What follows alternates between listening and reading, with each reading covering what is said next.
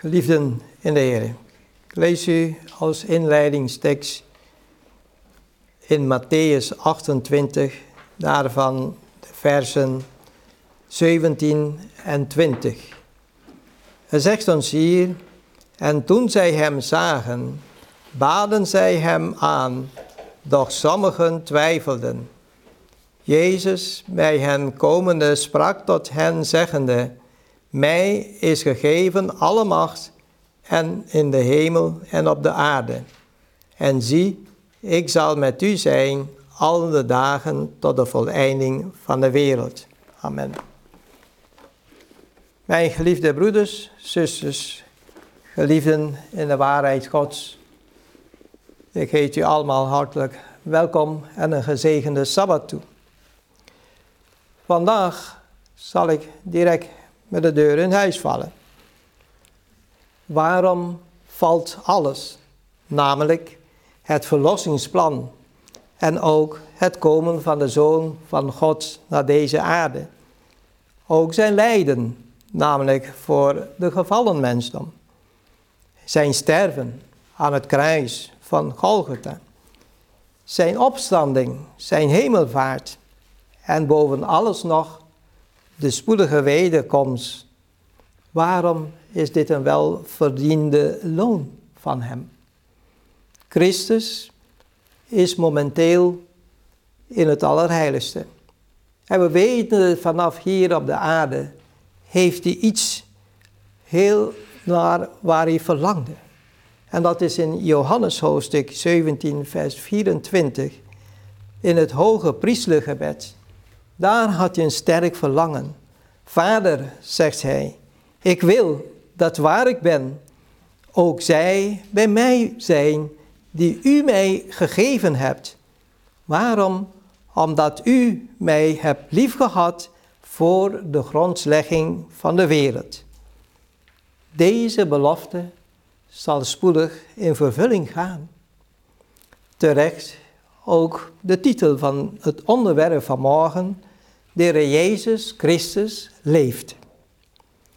De Bijbel, oftewel de Heilige Schrift, bevestigt dit in alle opzichten, zelfs vanaf het begin af. Tot nu toe zien wij dat elk voorspelling, dat elk woord van God letterlijk in vervulling is gegaan. En het allerlaatste zal spoedig ook in vervulling gaan. Met mijn hart, hand op mijn hart, wil ik ook bevestigen dat de Bijbel het meest kostbare woord is in deze wereld. Hoe belangrijk het is. Het geeft licht in duisternis. Het verheldert ons weg die we moeten gaan. En wij ervaren steeds daarin dat een goddelijke kracht ligt daarachter. Hij wil ons helpen. Het is een handleiding voor de mens die gered alsnog wil worden. En daarom bevestigt ook in Johannes hoofdstuk 1 daarvan vers 1, waar de Heer Jezus zegt, in het begin was het woord en het woord was bij God en het woord was God. Dus hiermee openbaarde Christus ons zijn godheid en ook zijn autoriteit, namelijk als schepper. Dat is te vinden in de volgende versen, maar die lezen we niet, in vers 2 tot en met 4. Mijn geliefden, deze grote God, die ons zo lief heeft, heeft zich vernederd. Hij daalde neer om één te zijn met de mens. In openbaring, in, uh, in Johannes, zelfde Johannes 1, daarvan vers 14, daar openbaart hij dat God verliet zijn deel en is vlees geworden. En dan zegt het ook, en het woord is vlees geworden en heeft onder ons gewoond. Hoe belangrijk is dat? En zij, de discipelen en ook wij in de geest geleid, zullen wij ook ervaren dat Zijn heerlijkheid zien wij voor de dingen die Hij voor ons gedaan heeft. En deze heerlijkheid, zegt het hier, is van de enige geborene van de Vader, vol van genade en waarheid. Dit is een van de Bijbelteksten in het Evangelie. Maar mijn geliefden, ook de discipelen hebben bevestigd dat Jezus Christus was ook God. En dat laat ook de apostel Paulus ons zien in Filippenzen daarvan hoofdstuk 2. Filippenzen daarvan hoofdstuk 2, vers 5 tot het met 8. Hier zegt het ons, laat daarom die gezindheid die in u zijn, die ook in Christus Jezus was, die, hoewel hij in de gestalte van God was, het niet als roof beschouwd heeft aan God gelijk te zijn, maar zichzelf ontledig of vernietigd heeft door de gestalte van een slaaf aan te nemen en aan de mens gelijk te worden. Mijn geliefden, het ging nog verder. Want vers 8 zegt, en in gedaante als een mens bevonden, heeft hij zichzelf vernederd en is gehoorzaam geworden tot de dood, ja, tot de dood des kruis toe. Iemand, tenminste, als er een ommekeer in deze erbarmelijke situatie van ons leven moet plaatsvinden, namelijk de, het ommekeer in het leven van de mens, het is niet het gemakkelijkste, maar wel is het van belang hoe gaan wij daarmee om.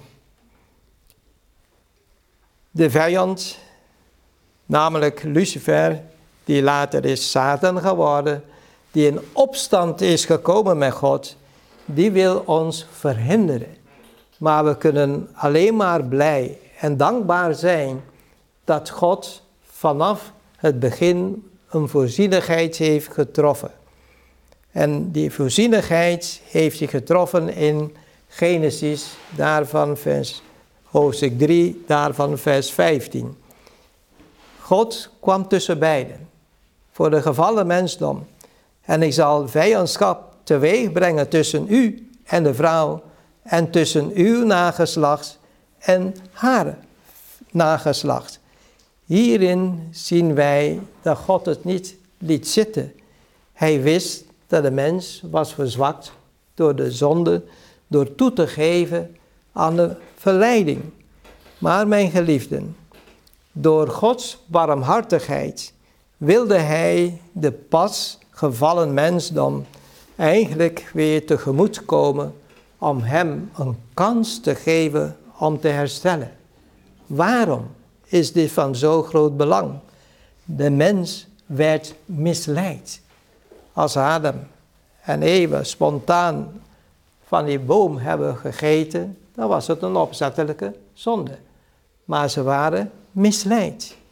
En daarom zien wij in de befaamde Bijbeltekst van Johannes, hoofdstuk 3, vers 16, zien wij dat God zich ontfermt over de mens.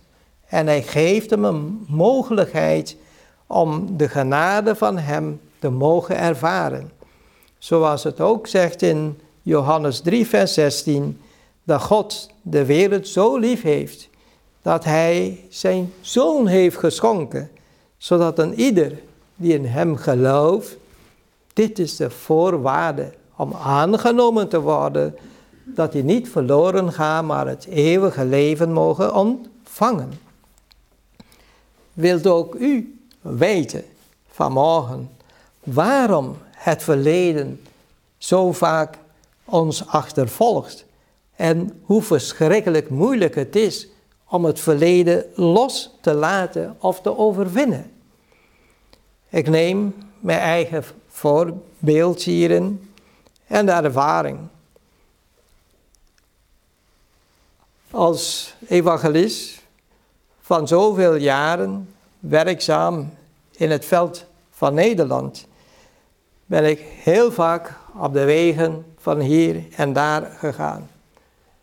Nou, zoals we weten, de laatste jaren is het niet gemakkelijker erop geworden. Iedereen heeft haast. Alles gaat snel, snel, snel. En wat gebeurt er? Hier in Nederland hebben ze gesteld niet meer 120 overdag, maar het liefst 100 km per uur. En dat is uh, best irriterend voor velen die houden van opschieten. Maar wat gebeurt er? We zien ook dat in het gehele van het verkeer, dat daar ontstaat ook vaak irritaties.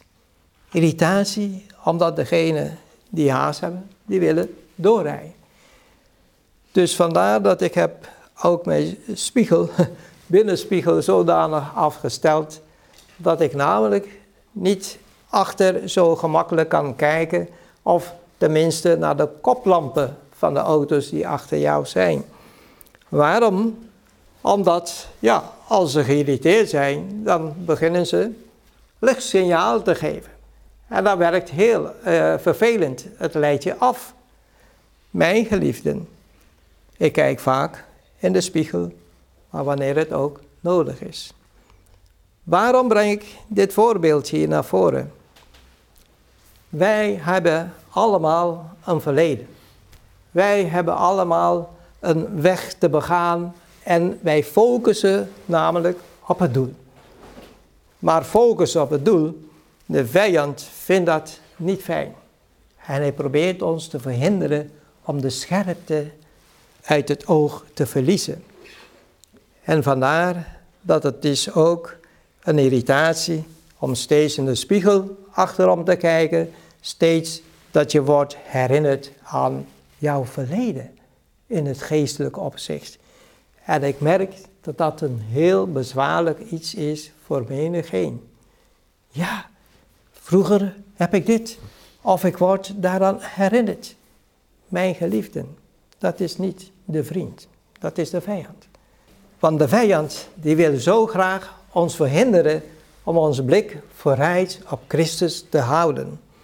Vandaar dat wij moeten leren dat datgene wat ons verhindert, dat wij niet daarbij moeten stilstaan. Grijp naar de almacht van Christus, zoals hij het heeft hier bekendgemaakt voordat hij zijn discipelen verliet, waar inderdaad dat ze aan het twijfelen waren, is het wel of niet? Wie is toch de voornaamste, de belangrijkste? En toch dat Jezus tussen beiden kwam. En hij zegt, luister eens, ik vertel jullie, alle macht is mij gegeven. Als wij vertrouwen op zijn almacht, dan zullen wij steeds grijpen naar zijn macht die hij heeft gegeven door middel van zijn woord. Het is een handleiding voor de mens om uit de zorgen, de problemen en moeilijkheden te komen. Eén ding vraagt hij, namelijk, laten wij de tijd uitkopen. Nu kunnen wij een juiste beslissing maken. Nu kunnen wij een keuze maken als een ommekeer in ons gehele leven. En dat wij ons hart volledig voor Jezus kunnen openstellen. Hoe belangrijk is dat? Waarom is deze Jezus naar deze aarde gekomen? Wij worden vaak hier en daar, wanneer je ja, soms goed gemoed bent, je wil zo graag de Heer dienen. Ach, het gaat zo best, mijn geliefden. Dan moet je nog scherper dan ooit zijn. Want de vijand die zoekt wel een gat. En wat is een gat? Hij herinnert jou, maar je bent toch een zondaar. Je bent toch uh, slecht. Weet je nog dat je toen en dit en dat had gedaan? Maar de Bijbel waarschuwt ons dat Satan is de aanklager van de broeder. We lezen met elkaar in 1 Johannes, 1 Johannes hoofdstuk 1, dat wij hem duidelijk kunnen maken. Er is iets heeft plaatsgevonden. En wat is dat? Het zegt ons hier in 1 Johannes hoofdstuk 1, daarvan vers 7. Maar, zegt het ons, indien wij in het licht wandelen, dat is de voorwaarde, gelijk hij, dus Christus, in het licht is, zo hebben wij wat gemeenschap met elkaar. Zowel met God in ons hart, maar ook met elkaar, zegt het hier. En belangrijk is, en het bloed van Jezus Christus, zijn Zoon, reinigt ons van alle zonden. Dus dat betekent een vingerwijzing naar iemand die voor Jezus heeft gekozen, dat doet alleen de vijand. Want belangrijk is dat God wil ons vergeven. En er maakt niks uit hoe klein of groot de zonde is. Wij moeten leren om ons juist open te stellen. Hoe machtig zijn de woorden, namelijk om te erkennen dat Jezus leeft. In Johannes hoofdstuk 11, hier wordt vandaag voor ons beschreven dat dit een persoonlijke ervaring was. Namelijk, heb ik wel de Heer Jezus aangenomen als mijn verlosser? Wat betekent deze Heer Jezus voor mij? In Johannes hoofdstuk 11, daarvan vanaf vers 23, want dit is het geval dat hij, Jezus, draalde wat toen hij werd op de hoogte gesteld dat zijn vriend Lazarus, dat hij heel ziek was. En uiteindelijk hebben ze hem geboodschap, Lazarus is gestorven. En Jezus, het duurde nog ruim vier dagen voordat hij daar aankwam. In feite, als mens zou je vragen, wat kon Jezus nog doen? Toen mijn broer ziek was. Ik heb jou laten roepen, maar je bent niet gekomen. Maar nu is hij gestorven. Wat heb ik eraan? Dat je zo laat komt. Maar Jezus wilde zijn vrienden, Martha en ook Maria, hij was bereid om hun naar een volgende level te brengen van het geloof. Mijn geliefden, vanaf vers 23 zegt het ook hier, dat deze krachtige woorden eens aan Martha geopenbaard, deze woorden, die zullen altijd dicht bij ons blijven. Zegt ons hier, vers 23, Jezus zei tot haar, tot Martha, uw broeder zal weer opstaan. En Martha zei, ja, dat weet zij. Ik weet dat hij zal opstaan. In de opstanding ten laatste dagen. En de Heer Jezus wilde haar nu begeleiden om naar de volgende level te gaan. En namelijk dat Hij is gekomen als de redder van alle mensen. Niet alleen de redder van de levende mensen, maar ook voor het volgende. Jezus zegt hier in vers 24,